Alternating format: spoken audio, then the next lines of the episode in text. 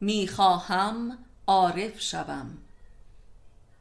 روزی بینوایی به نزد شیخ آمد و گفت: یا شیخ، میخواهم عارف شوم، لطفا مرا ارشاد بفرمایید.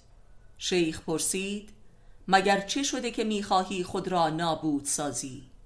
آیا زنت تو را از خانه رانده، یا بچه هایت تو را کتک زده اند، و یا شغل خود را از دست داده ای، و یا مردمان تحقیرت می کنند؟ مرد بینوا گفت: همه اینها که گفتی شده است. شیخ گفت: پس چند روزی نزد ما بمان.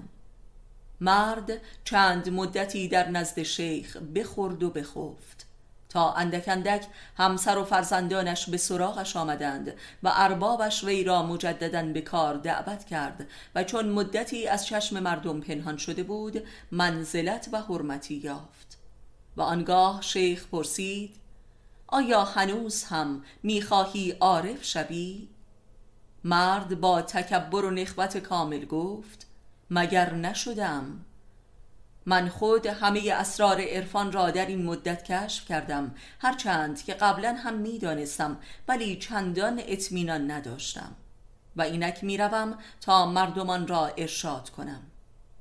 این بگفت و بی خداحافظی شیخ را ترک نمود. شیخ در زیر لب گفت: الحمدلله، این خطر هم از سر ما گذشت، کم مانده بود که ما را تکفیر کند.